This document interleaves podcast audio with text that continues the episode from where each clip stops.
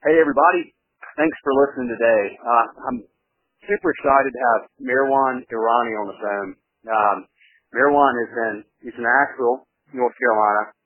He is, he and his wife Molly, um, and several restaurants in both Asheville and also the Atlanta, Georgia area. And, uh, they are just crushing it, frankly, folks. They, their, their places are very popular, very well loved, um, well ranked by anybody from, you know, the Yelp folks give them great rankings and then they get national press from, um, New York Times and Huffington Post. So an amazing story. And I'm, Meherwan, I, I just really thank you very much for taking the time to do this today. Not at all, Will. It's just a pleasure to be here. So you're um so kind of down down back to your beginnings in the business. Now uh, help me out here. I, I just you know I kind of I did my research. I wanted to make sure I I knew what was going on, and, and it looks like that you were um you, you grew up in India and you you came to the U.S. You got your MBA, uh, and you're out there in San Francisco, and you're doing sales and marketing, and right. for a while, and then you you know obviously they have a there's a great amazing culinary scene out in San Francisco. Sure, everybody knows that. Uh, but then what, what happened? Like, how did you go from an MBA in sales and marketing, probably in corporate America, I assume, to uh, to opening restaurants, and then in 2014 you, you were nominated for best chef in the southeast, uh, um, and you you're you're self-taught. So what? T- tell me the tell me the backstory, man. I'm fascinated. Sure. Um, well, it's uh, I mean you got the first part down, and so there I'm in San Francisco. Uh, I'm actually in the auto industry. Um, it was funny. I came out of grad school and moved to San Francisco to be with Molly, who you know I'd met while working at a restaurant, my first job in America and um and uh she was going to Sonoma State, so I followed her out there and you know fell in love and, and stayed. So um I uh accidentally, completely accidentally ended up in the auto industry working for Lexus. And I thought it would be like a part-time gig that I'd do for about six months because I wanted to go back to college and, and, and get a different degree. So uh, what happened instead was I stayed with Lexus for five years and then with Mercedes-Benz for three years and started off in sales, literally selling automobiles and then worked my way up in a management and an upper management and finally at a corporate level. So, um, but in 2005, um, Molly and I, we had had our, our little girl and I was, um, managing a fairly large division and she was working full time because, you know, we're in San Francisco. So unless you made, you know, millions of dollars, you were just getting by. and, uh, and we, um, we're just sort of wanting to get out of the rat race because um I was leaving for work at six in the morning to beat traffic and my daughter was sleeping and I was coming home at ten, eleven at night, my daughter was sleeping and uh and Molly looked at me and said, we can't do this anymore. We're missing our kid's childhood. She's being raised by babysitters. And uh, we did that cliche thing where we sort of um, looked at each other and said, well, what if there's a small town somewhere that's still cool and hip and progressive and reminds us a little of San Francisco, and uh, and but it would be affordable, and Molly could quit her job, and I'd find something to do, and and we could uh, raise our family there. So literally, we Googled small, cool towns in America that are where I could find a job, and along with a few of the usual suspects like Austin, Texas, back then, and a couple places, Asheville, North Carolina popped up really high on the list, and it was sort of serendipity. And literally a day later, I was talking to an old time friend uh, who was in the real estate industry, and I just sort of he was saying, "How you doing?" I was telling him about my blah blah blah, and I just mentioned casually, "You know, I just checked out moving or checked out this town called Asheville, North Carolina." He's like, "That's so funny. I was just talking to a real estate developer that's looking for a good guy to to be in sales and marketing." And uh and hey, if you're thinking of Asheville, I can I can connect the two of you together. Um, well, five days later, we moved lock, stock, and barrel, um, packed wow. up everything, I drove the dogs across country, and Molly and Aria flew, and we had a moving truck pack up and get us out of there in five days. And we moved to Asheville, North Carolina in 2005. Um, I started in real estate development, working for a large developer that was buying tracts of land outside of Asheville and building second home gated communities with golf courses. And it was perfect. We loved the town. We loved the people. Um, and, um, uh, and then 2009 happened. Um, the market crashed and literally my developer went from millions of dollars in sales to facing bankruptcy in less than six mm. months. And that's when, uh, early 2009, Molly and I were driving back from uh, a little little getaway, and then she looked at me and said, "What are we going to do?" So the backstory to this, since you asked me about where did the food part come from, was yeah, you're right. I mean, San Francisco, the food seems amazing, but coming from India, and you'll find most immigrants from you know countries like India or Mexico or, or, anywhere in Asia.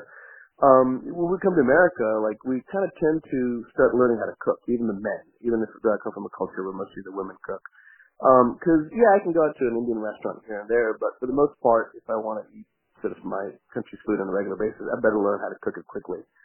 Um, and, and so I used to do that. And I used to cook at home and started cooking mostly Indian food and was cooking in college while I was doing my MBA and my roommates would show up and I'll know when I was cooking and next thing you know there was a crowd eating. And, uh, and then when I got to San Francisco started getting exposed to some really great restaurants, I just started expanding my repertoire. So literally, uh, living there for 10 years was an education on not just becoming a foodie, but also really learning how to cook. Um, and I also just found myself naturally in and out of the restaurant world. Uh, my mother-in-law was a restaurateur and she had sold a restaurant to move to California, but then she was dating a guy that was a chef and he cooked a lot and I'd hang out with him and I knew a little bit of the behind the scenes of the restaurant world, so whenever I was at a restaurant, if I had a chance to meet the chef or go in the kitchen or pick up something new. That's what I did. And uh, people laugh when I say this, but I was like, I learned a lot from watching the Food Network. Well, back then it was, you know, before Rachael Ray and yeah, all of that. It was back when you still had Jacques Pepin and Julia Child and their shows on TV, and you could actually learn Yeah. something from watching these guys cook. And that was it: books, the internet, and TV. So here, fast forward back again to 2009, and Molly asking me this, this what turned out to be a pivotal question. Like, you know, for the last 15 years, you've enjoyed what you did, you were good at it, but you never jumped out of bed saying, I can't wait to get to work today. And she was like, maybe this is a sign. Maybe they were meant to do, maybe this is a chance to do something different. Now, of course, we're both 40, so this is like classic midlife crisis moment, right? So I go, I'm like, well, if I if I could do anything I wanted to do, I mean, I, I wanted to cook, and we talked all the time about me maybe going back to um, Culinary Institute of America and, and getting a you know a culinary degree, and then I would actually think this through and go right, and then I'm a ten dollar an hour line cook for eight years working for some asshole chef that's going to be yelling at me the whole time, and I'm 40 and I can't compete with 20 year old young guns. I'm like, that's the stupidest idea in the world.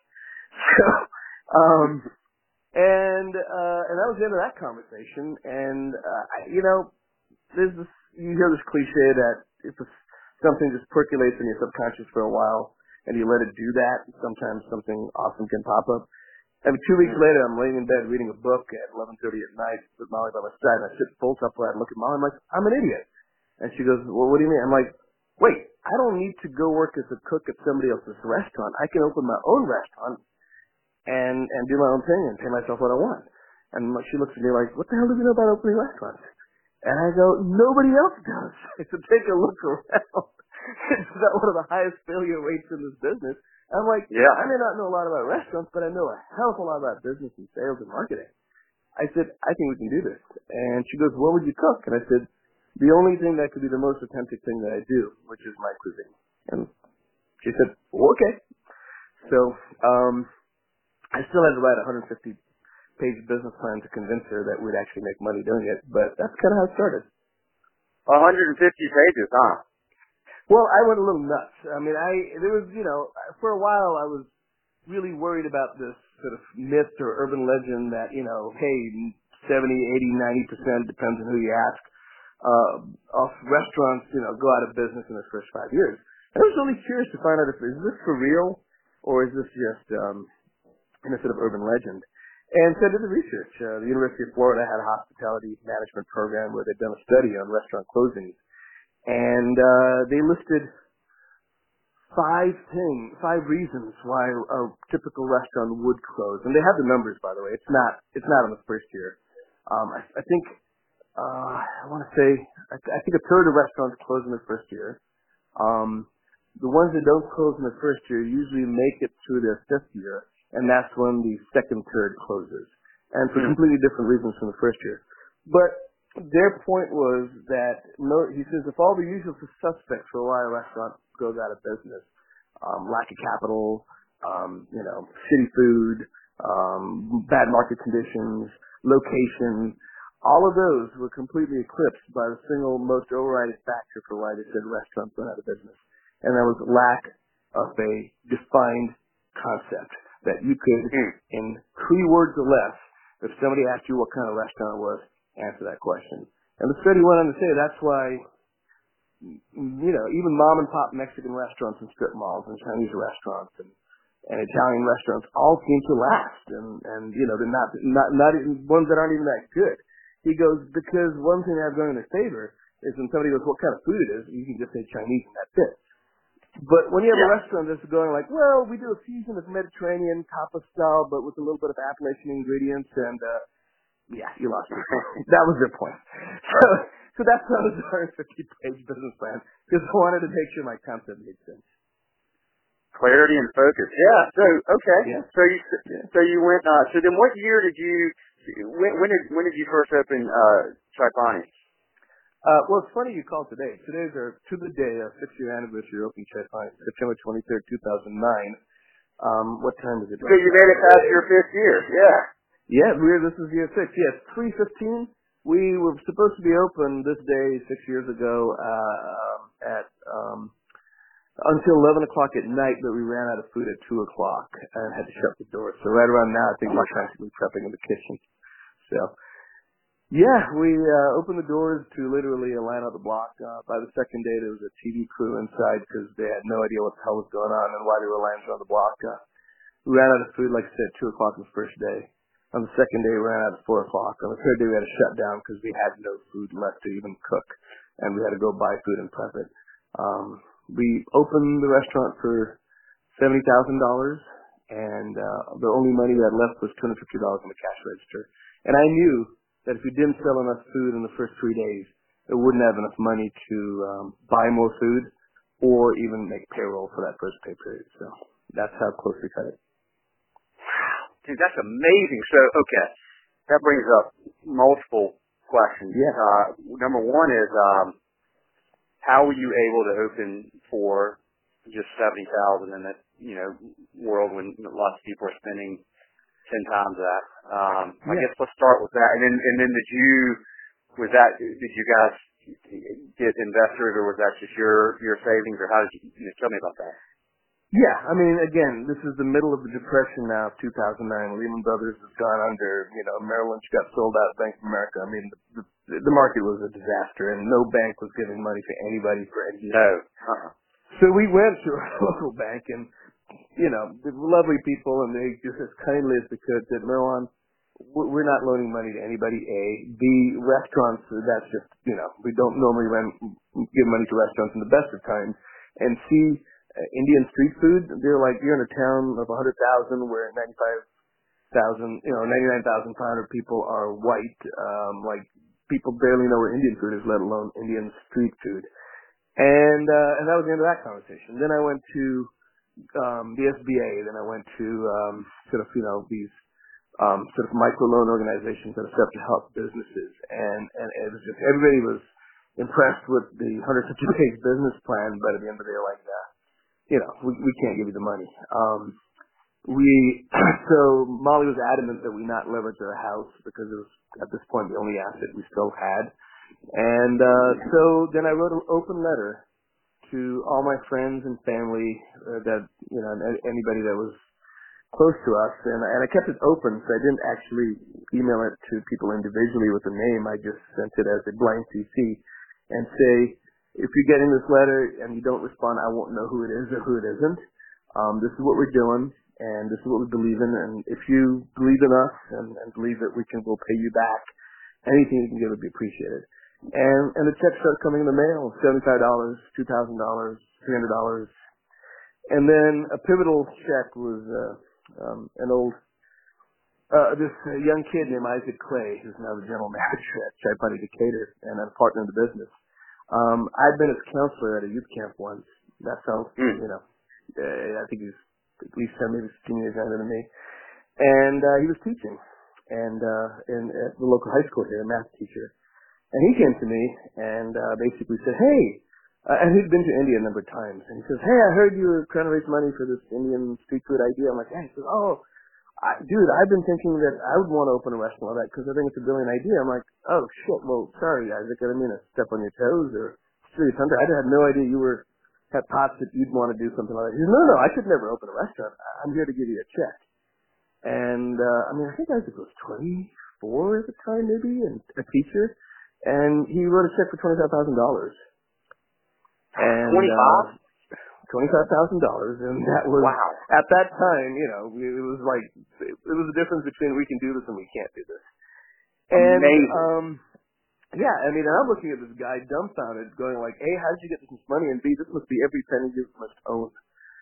Um, so I think in that moment it was sort of a established the first cultural touchstone of uh, Chai where it established this notion that we believe in people more than we do in things.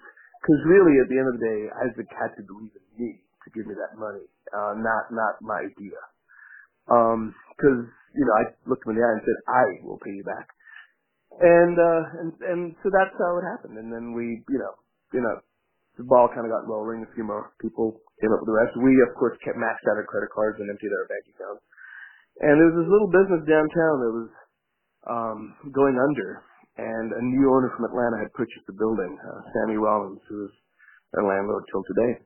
And he, um, I found out from my real estate broker that I'd sort of put the word out to that I was looking for something, that this new owner was buying the building and the existing restaurant that was in it was going out of business. And if I could get a jump with the new owner and talk to him, he might give me the space before he puts it on the market. So when Sammy and his wife Laura, Sammy his, you know, was a, just a, this wonderful, sweet guy, this old school gentleman from uh, Atlanta that had built his money in the plumbing business, and he had had Indian food once in his life, and his wife had never had Indian food. So I'm sitting there, and he's looking at me, and he's asking me what experience I have in the business, and I'm like, well, not none really. I waited tables. That matters. Uh, where did you get your training as a chef? Well, actually, I'm, I'm self-taught. Um, great. Well, how much money do you have for working capital? Uh, actually, none. All we have is what we have to open the he goes, and um, and then he goes, but tell me why you want to do this, and and tell me what your, you know, what what do you think the numbers will look like? And I showed him my business plan, and Molly and I talked to him for a while, and then um, that evening I sent him an email. I'm like, Sandy, I know this may seem like the craziest thing in the world to to uh, give this lease to me and Molly, and I'm sure, I mean, it was prime real estate. I mean, it's this amazing spot in downtown Asheville, which, you know, has been a huge benefit as far as location goes, being successful, at least in this first couple of years. So, and, and he could have leased that thing in, in a heartbeat to anybody in town. And, um, and, uh, I emailed him that night and just thanked him for meeting with me and kind of just gave him one last pitch. And, uh, three days later, he called us up and said he wanted to give us space. And, uh, uh, when I asked him why, he said, well, he said, I reminded him of him a little bit in the sense that I did my homework. I had my business plan. I've talked through the numbers. None of it seemed pie in the sky. And at the end of the day, he says, and he followed up. And he goes, somebody does that, then they have what I believe it takes to be successful in any business. Um, so hey, seven, what was it, nine years of being in the sales business, uh, helped pay off with just a simple follow up to say thank you to somebody for taking the time. So that's yeah, what Woody Allen had said, uh, Woody yeah. Allen said something like 80% of success is just showing up. I mean, it's the same sort of thing there. It's just that you followed up. And, uh, most people don't do that, amazingly. Yeah. Amazing. And that's, I mean, it's in, in, in my, in, when I used to be in the, in the auto industry, it was a damn cliche, but, but people never followed up, so. Golly. So, uh, so then you guys, but then you still, okay, so then the next question you that I, that I had that popped in my head earlier was, okay, so you, you, you got this money, you, you raised enough, you guys got started, you didn't have any working capital. I mean, you know, all these rules of thumb are like, oh, we'll have six months of working capital or whatever, and you have like a couple of days or whatever. So what, but then you have these lines out the door. So how did you do that? Like, how did you create the, the interest to be owing? People would, love to have the issue of holy crap, we ran out of food at two o'clock our first day because we had so many people. like, right. what did you do to create that kind of interest before you even opened your doors? Yeah, well, I mean, you know, at the end of the day, even though everybody else was looking at this plan and my idea thought I was insane, I knew that this would be just a hit. I mean, Asheville was just on the cusp of this burgeoning food scene.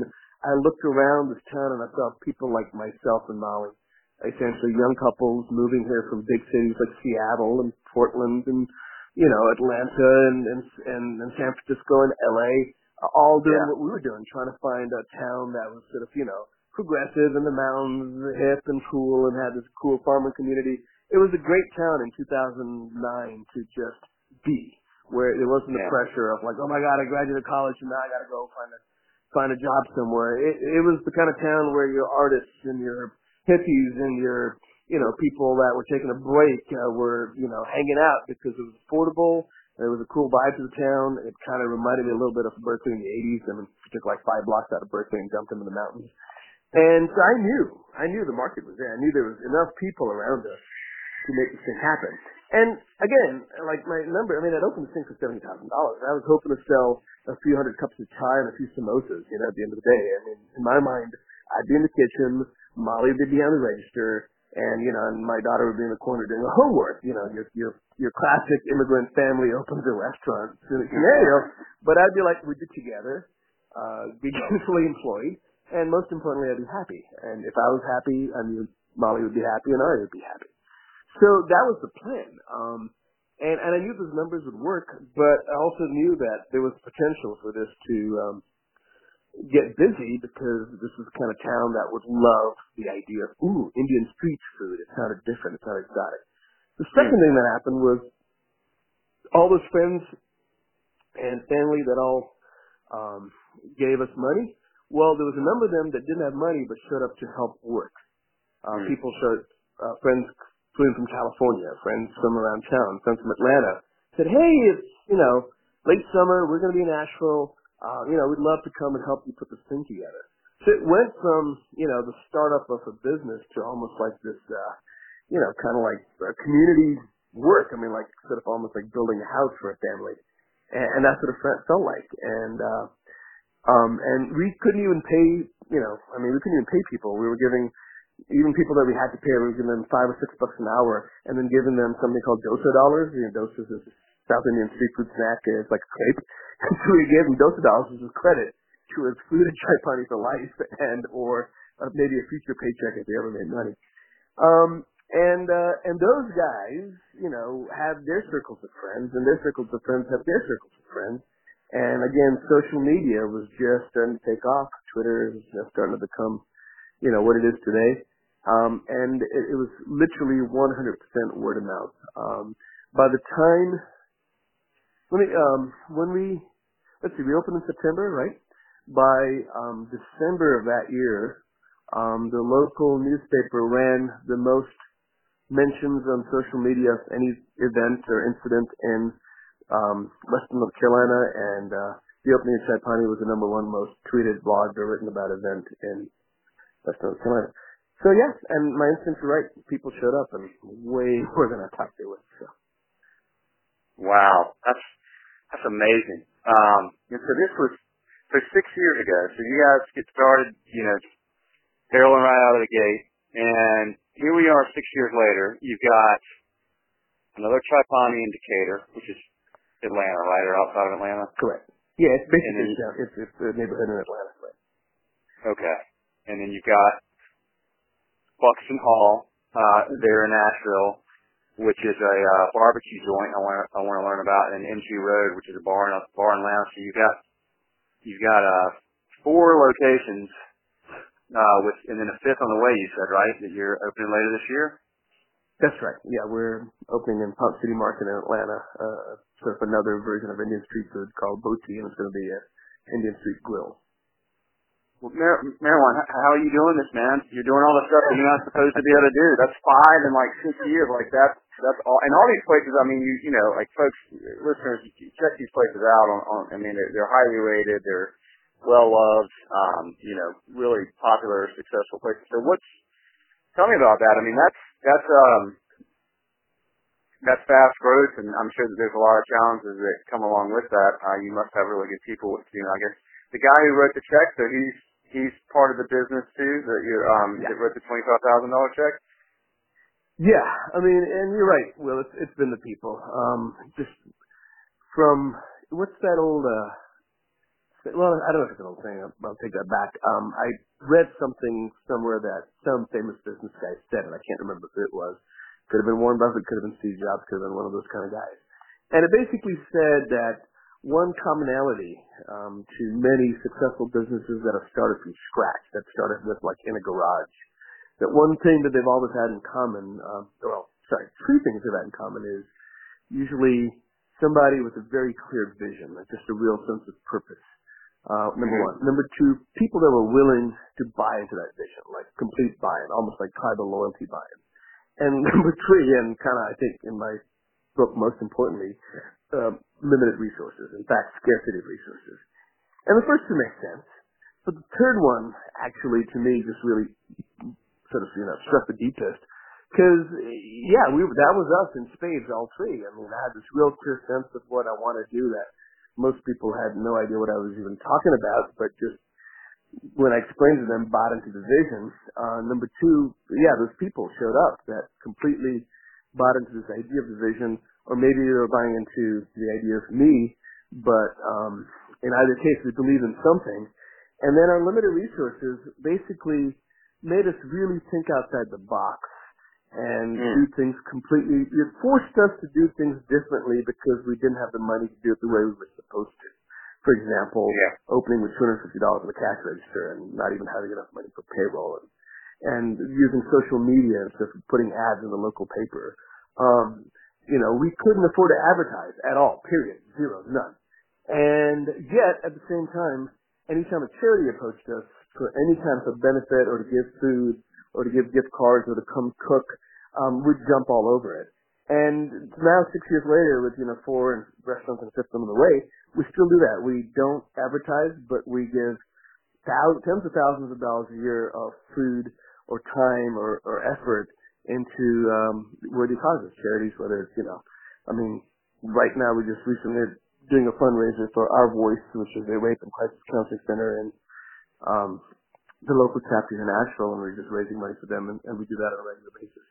So those three ingredients combined created a uh, environment, if you will, that has allowed us to do sort of what you know you might seem extraordinary to to you, but to us that was just the way we did things, um, and that's how we're able to get to where we're today.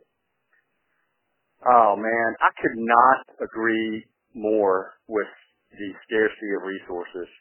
It really, uh, I'll butcher this quote. I don't even know who said it, but you know, um, scarcity is a necessity is the mother of all invention. I think it is. Right. And um, that's exactly. Yeah, I mean that's which is so. And if you're listening, it's don't let not having the funds or believing that you have the resources keep you from doing it because it really does. It, it does force you to think outside the box and be creative and come up with ways that are not the conventional ways, which a lot of times wind up being what makes you so successful. Um, and Bill, I mean, like, look at that. So you, the conventional, what did you do? You tried the bank. That's that didn't work. The SBA, that didn't work.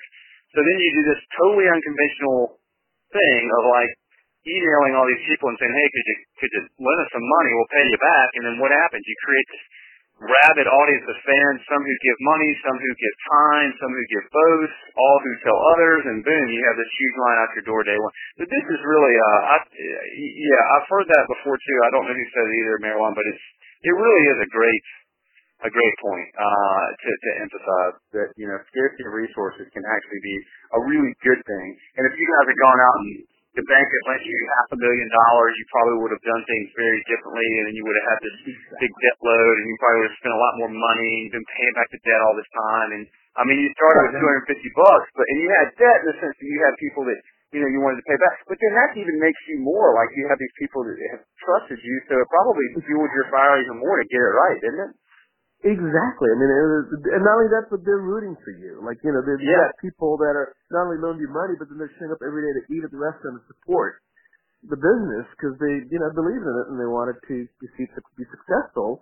Not least because then they'd also get their money back. But it, it, it just created this sort of, you know, a virtuous cycle, if you will, of basically goodwill within the community. And and this is a story we were very open with the town about. Like it wasn't like you know, it was no secret that this is how we raised the money to do this because like I said, all our friends that were there that loaned us money were helping out were telling their friends. I mean it was like, you know, today they call it a Kickstarter campaign or, or whatever, or crowdfunding.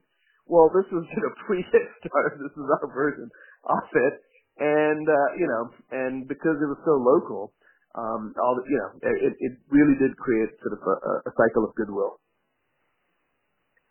That's awesome, man. So, um, well, then have you carried that over to the openings of your other ones? I mean, how have you guys, like, what's changed as you've kind of grown and, uh, and then well, you're, in, you're in two, two cities now? I mean, yeah, I mean, you know, raising money is no longer an issue, thank God. I mean, you know, the first, I mean, yeah, we, we opened and there's lines out doing this, that, the other, but our first major national write-up was, again, probably serendipity um, the one year to the date almost, you know, uh, after we opened in October of 2010, the New York Times came to do a write-up on Asheville called uh, the 36 Hours in Asheville, and they do this all over the world. They spend 36 hours in a city, and then they write up on the travel section of the Sunday edition of the New York Times. And I know people that will, you know, use that as a reference guide for when they go to a city and, and do the things because the New York Times is so highly respected. And they came to Asheville, and uh, they wrote up the 10 things to do in Asheville, and they wrote up Chai Pani, and I think they mm. quoted us as a star in the downtown dining scene or something like that, and and that blew it right open. I mean, we're getting called from all over the country. We've had people calling to make reservations. Um, you know, and, and Asheville Star was simultaneously rising. More and more people were coming to visit. Many more tourists were coming. Many more people were moving here. So it all collided perfectly and, and sort of created this perfect storm for Chai Pani to just reach sort of almost, you know, a, a much broader audience than just just being in town. And and then one, you know, these things had a snowball effect. One right up leads to another. The next, you know, and, and also with Asheville, I mean, the more Asheville got written up, the more the magazines were coming in looking for the cool businesses to talk about, and the more we were perceived as cool, the more we got written up about. So GQ, you know, GQ and Men's Magazine and Huffington Post and um, the Wall Street Journal and USA Today. I mean, and, and it just snowballed uh, that first year. I mean, it was it was insane. Um, and then the money started coming. And what I mean by that is, any literally once a week, I was getting a phone call from somebody that wanted to franchise or invest or or open one in a new location. And and you know, I was so not prepared for this, or even knew how to how to put up, you know, how to sort of handle this. Um, we were barely you know, able to keep the machine, you know, keep Chai Pani sort of staffed and stocked and able to feed the amount of people that come to the door. So, um, so it took us, uh, 2009, 10, 11, 12, four years to open the second one. I mean, we didn't open until, um, what did we open? At 20, late 2012 is when we started looking at the second location in Decatur. And, um, um, and at that point, you know, raising some money to open that was just as simple as reaching back out to the people that had asked to invest with us that were still what I would consider in the circle of family and friends, uh, except they had bigger checkbooks at that time. So, so that's how we opened the second one. But um, as far as our ethos of how to open a restaurant, it, for me, like opening in the middle of a recession the way we did was just a lesson that was insanely valuable because it just really taught me to look at numbers and how much it costs to open a restaurant and what it takes differently than if we had gotten all that money up front like you were talking about. So even with the new restaurants, we, uh, my, my term for it is we bootstrap it, you know, so we take the least amount possible to have the least debt load in the business so that we can, um, you know, be, do things the way we want to do it and not be beholden to the balance sheet or to an investor payment schedule or anything like that. Nice, man. That's good that you've been able to carry that over. That probably becomes a little harder over time because it is, you know, you, you have access to so much more capital, and uh, so it's good that you're staying on your toes, forcing yourself to stay on your toes. It sounds like, which is which is really wise for sure. Yeah. Um, so what? So then you uh you but you must have and now you've got these so you've got several places here. You must you and Molly must have uh found a way to trust people. You, you obviously, yes. you know, don't have your hands in all the details of all this stuff. You have to have good people managing this for you, and you must have a lot of trust in people and give them a lot of autonomy to do things, you know, within certain parameters, I assume. But I mean, is that part of how you're able to to do that successfully? To have yeah. multiple locations? Yeah. Yeah, absolutely. I mean, it, like the, the core team, you know, the first, like I said, the first major expansion was was Atlanta, and it was a big jump. I mean, we went from a small 40 seat restaurant, you know, which I mean, I don't know if you're listening, many listeners maybe in the restaurant industry, just even an idea of uh, how efficient and productive a place can be. A 40 seat restaurant two Saturdays ago did 315 covers for dinner. So um, that just I know that just shows you like what can be done if you really maximize efficiency and productivity. But anyways, uh, we went from that to a 125 seat restaurant in Decatur in a much bigger market. Um, before we opened, Atlanta Magazine named Pani one of the 10 most anticipated openings of 2013. After we opened, we were named one of the 10 best new restaurants in Atlanta, and ever since then, they won those accolades. So we knew we were going into a much bigger, higher visibility market, and some of the reputation that we built up was preceding us, uh, and we had to deliver. So uh, nine of our Chai Pani actual family uh, uprooted themselves and relocated to Atlanta to help open it, and uh, we mm. determined, you know, I, I called them my culture carriers because I wanted them to bring, you know, three plus years of sort of this culture that we built at Chai Pani to the new business there, even though we'd be hiring, you know, 50, 60 new individuals there. And, um, and, and some of them came back because they were able to do their job and come back to Asheville and, and some of them stayed on there. So, um, off the, you know, we opened the Chai Pani kitchen with four hires in the, in the kitchen. Three of the four hires, um, that were all line cooks that started with me are still at Chai and one of them, Daniel Peach, is now the head chef in Decatur. He was just named a 30 under 30 rock star by Zagat magazine. And uh, the other one, James, is here with me in Asheville, and he runs the kitchen program here. And um, and that's kind of how we do it. Is um, I mean, many times um, I will hire or hang on to people even though I don't have a job for them, and even may not necessarily be able to even to afford to keep them on or, or to hire them, but because I know that one day this person's going to be a rock star somewhere else and help us grow the business. So that's what we do. Well, yeah, um, this is that. Now that's really. You said earlier we believe in people more than we do in things. So you really, I mean, this is you, you, you, you truly do follow through on that, and that's clearly how you operate. Um, you, you want good people in there, and you find ways to to make it work in the organization so that they can they can shine and, and trust. I mean, trust, and, and I'm not talking about, you know, like it's just an easy word to throw on trust your people. No, I'm saying like, um, trust to the point where if I know I've hired really good, smart people, um, um, I mean, you're probably familiar with Danny Myers from the Union Square Hospitality Group from the restaurants here in New York, and he's got this great book called Setting the Table. Setting the Table, and, and yes. I, yeah, and, and I, and there was a couple of ideas that I kind of stole from that book when, um, when we, uh, you know, started really ramping up and hiring people, I was like, who are we looking for? And, I, and we've got our application online on your website. So if you would take a look at it, it's probably the craziest application. Well, I don't know. You've got a lot of restaurants. You've probably seen a lot of crazy applications. But, you know, we ask questions that many people like stop and go, I've never been asked that on a job application before. Um, and what I'm looking for is like, you know, does this person have empathy? I mean, do they actually understand how their actions make other people feel or the things they say.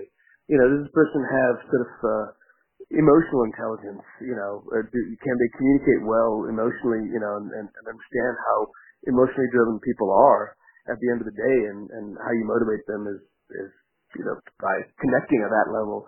Um, you know, do they have an excellence reflex that Danny Meyer talks about? You know, where he says you know, people duck reflexively if you throw something at them, and the excellence reflex is a similar instinct to fix something that isn't right.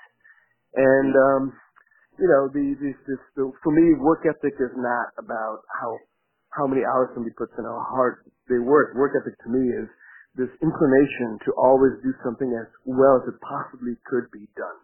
Nothing less than that for somebody is acceptable. And there, there are people all around us wired that way.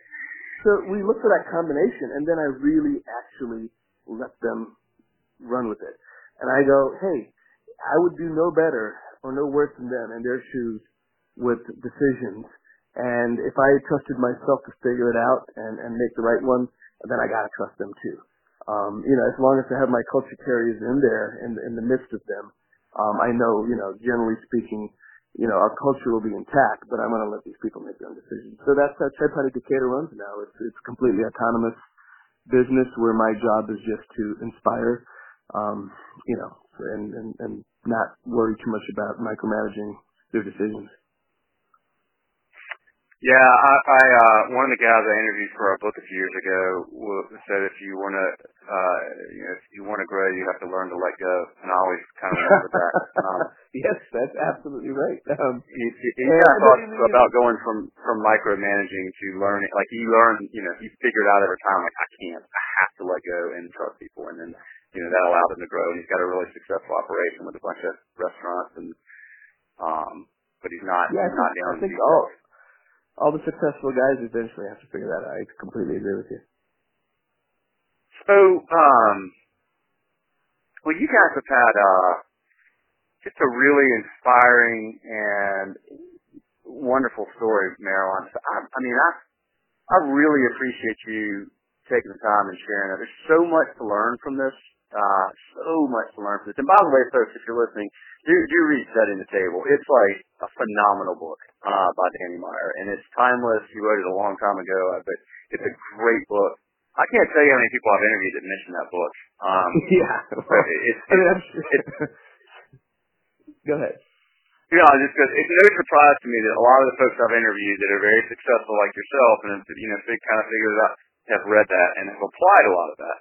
Um, to their operation. So I, I, I well, that's exactly what I was going to say. Yeah, I was saying most of the people you interview, I'm assuming if they've enjoyed some success, they're probably at some point or the other picked up, you know, some of the more inspiring books in our business, and that was really, yeah, it was really. I mean, it. I think a lot of people that are drawn to a book like that and then want to sort of practice some of the precepts are naturally inclined or instinctively already figure some of that out themselves. Danny just helped sort of, you know, articulate it better. That's right. That's right. And then you probably, and some of that stuff maybe in the back of your mind, that you don't, uh, you know, yeah. I mean, the, the, the, key thing too is the implementation. Like, there's one thing to go, hey, that sounds great, but then to go, you know, I'm buy, I buy into that. Like that, that, that resonates with what I kind of thought in the back of my mind. I'm going to do that. Um, and, and, and you know, executing on that is, uh, that's what it really comes down to. So, and you guys have clearly done that really well. So, well, gosh. I mean, folks, if you're in Asheville, everybody, like the word's out about Asheville now, I think. You know, it probably wasn't in 2009. It's, people know about Asheville now. It's a beautiful town in North Carolina mountains. It looks like somebody took like a town in Oregon and picked it up and, and stuck it in the North Carolina mountains. It's awesome. It's beautiful. Great people there. Great, uh, vacation place. Probably one of those places where you go and stay and you eat, you know, at places like Chai Pani and, and your other places and you, you, you interact with all the people and you see the scenery, you're like, why don't we just move here? it's like the, uh, great town. Um, well listen, hey man, I really, really appreciate you taking the time to do this. I do want to ask you one more thing, uh, just real yeah. quick, cause I'm a, I grew up in North Carolina and I love barbecue and I would eat barbecue yeah. just about every day. So tell me, yeah. tell me about how, like, how did you guys get out into barbecue there at Buxton Hall and, and what, what's that all about? Um, again, it's back to people again. it sounds so funny to say this over and over again, but it really was. Um, one of the other chefs in this town, Elliot Moss, he um, was the chef at this restaurant called the Admiral, which kind of blew up at the same time finally did. Um, he went from being a dive bar on the wrong side of the tracks in a concrete concrete cinder block building to one of the most sort of you know talked about and renowned gastro sort of pubs in in this region. And you know, res- you know, two weeks to get a reservation and written up and accolades, and he too was nominated for a James Beard Award back in 2014 or something like that. And um, and then one day he walked away, um, and uh, I was kind of met him professionally through the circuit. You know, we cooked at a few events together and showed up at a few industry events, and uh, so um, I reached out to him. and I'm like, hey, what's going on? And he said, well. Um, this whole time, he was he was not an owner of that business. He was just the chef, but um, he had been basically, in his words, been made a promise to um, have his own restaurant one day, um, and then that fell apart, and then the partnership fell through. Um, and it was going to be um, whole hog, 100% wood smoke, Carolina style, Eastern Carolina style barbecue. Mm-hmm. And I didn't know much about Eastern Carolina style barbecue. I mean, I was in California this whole time, and when I first came to the South, and I would say, hey, I'm having a barbecue. You guys want to come over? Uh, somebody would correct me and say, look, if, unless you shot a pig in the head and spent eight, eleven hours smoking it, it's not a barbecue, it's a cookout. You're grilling out. Yeah, that's right. you're grilling. You're not barbecuing, brother.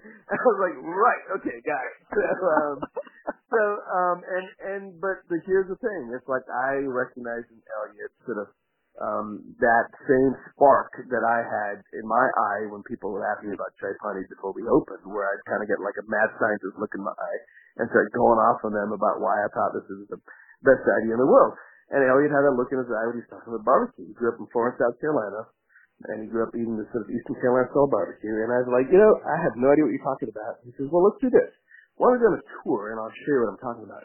So we ended up renting a caravan, piled five of us in there, including a local food writer for the, for the local magazine and a and a, and a uh, videographer, and we spent five days going through the Carolinas, eating at some of the most iconic barbecue joints out there. You know, um, Rodney Scott's in Hemingway, South Carolina, um, Sam Jones's place in uh, Kinston or Ayden, North Carolina, uh, and on and on.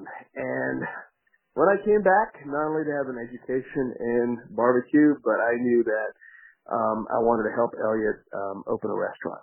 And uh, so we kind of like literally sort of, you know, just fell into an easy sort of conversation about finding a space and helping him build this thing, and uh, Molly and everybody in my company is looking at me like, why are we getting into the barbecue business? And I'm like, you know, I when I opened Chai Pani, it was obviously I had to do Indian food and I had to do the food I was interested in because it would be the most authentic to who I was as a person. But I'm I love food of all. I mean, I would have, you know, as happily opened an Italian restaurant if I was Italian or a you know, Colombian restaurant if I was in Colombia. I said it just so happened to be but I still love food and love other cultures and love the food. And I, this guy is onto something amazing. Because I would go to those restaurants and see the lines of people outside, those little shacks yep. in the middle of nowhere, up for barbecue. And I'm saying, there's something going on at a cultural level that runs deep. The way it does for Indians when they come to Chai Pani and start and get tears in their eyes because they're eating the food that they hadn't eaten since they left India 15 years ago. And, um, and I like, I, I want to tap into that. And I believe in this guy. Um, and that's what happened. So, you know, it took us a year and a half to put all the pieces together, but we finally did, and Buxton Hall opened about three weeks ago, and it's, you know, it's everything we ever hoped it would be. So yeah, I cannot wait to come have some of that barbecue, my friend. I mean, my mouth is oh. watering right now. I'm so, and, and it, it, it, I mean, I'm actually in Buxton Hall downstairs uh, in the in the office talking to you, and I can smell the wood smoke. It's all 100% wood fired. We are the first. Mm. I think one of the, you know, definitely the only place in Asheville that figured out how to put the pits inside the building, because we ended up with a 10,000 square foot ex roller skating rink from the 1920s, where that used to be a black neighborhood. So it was actually sort of, you know, the African American roller skating rink of Asheville in the 1920s. Uh, soaring high ceilings with barrel wood ceilings that go 20, 30 feet high, floor to ceiling windows that look out onto the mountains, and you walk in and you feel like you're stepping into like you know Valhalla or something like that. and you got the pits and the smoke and and yeah, it's it's a, it's it's any foodie's dream come true. Mmm, my friend, so we are about two and a half hours from me. I might I might make a day trip sometime soon. Give me a call or text me or email me if you're coming out. I'd love to love to feed you. Awesome, man. Okay, well, that, so that's really, and, the, and of course, the you know the point there being, it's just this goes back to what you said. It's clear. I mean, I really love this is the believing in, in people. And what was what's his name? Your partner there? That, that um, um yeah, Elliot Moss. Elliot Moss. So you you saw as you said the bad scientist look in his eyes, the passion and love and the, the you know the vision that he had, and and uh, there you go. So man, I'm so excited for y'all. Uh, I really well, am. You, man. Thank Pass that along to Molly, and you guys are awesome, and uh, I really appreciate you taking the time. This is highly educational for anybody that, that listens to this, and uh, just can't thank you enough, and I, I really appreciate it. Well, thanks, Jim, man. And saying we we love you guys. We love SchedulFly. I tell everybody in your shot about your software, and not only that, it's like I see your story, I read your story, and I see glimpses of everything that I've been talking about and what you guys have done. I know your story pretty well too. I've read the book um, you know, it's, I just think what you guys are doing amazing, and it's the fact that I can pick up the phone and one of the answers it, it blows my mind. And every day I get approached by millions of you know software sort of companies wanting to, to try this case and that case. I'm looking, I'm like, no, I got my people. I believe in these. Oh man, I, I, well, I appreciate you saying that. So kind of. I, I, yeah, it's, uh, the philosophies are very similar, man. So we love. I mean, that's who we love to serve. Uh, people that kind of think and think the same way, and so we're we're really excited. Cool. Well, thank you, sir. Thank. You. It was an honor to be on your show. Uh, you know, just thank you so much for everything, and I'm sure we'll be talking years from now. Uh, we, I will be there soon. I'll be in touch. I'm, I'm, I'm not kidding. All right, man. Take care. All right, have a good one. All right, see you. You too. Bye.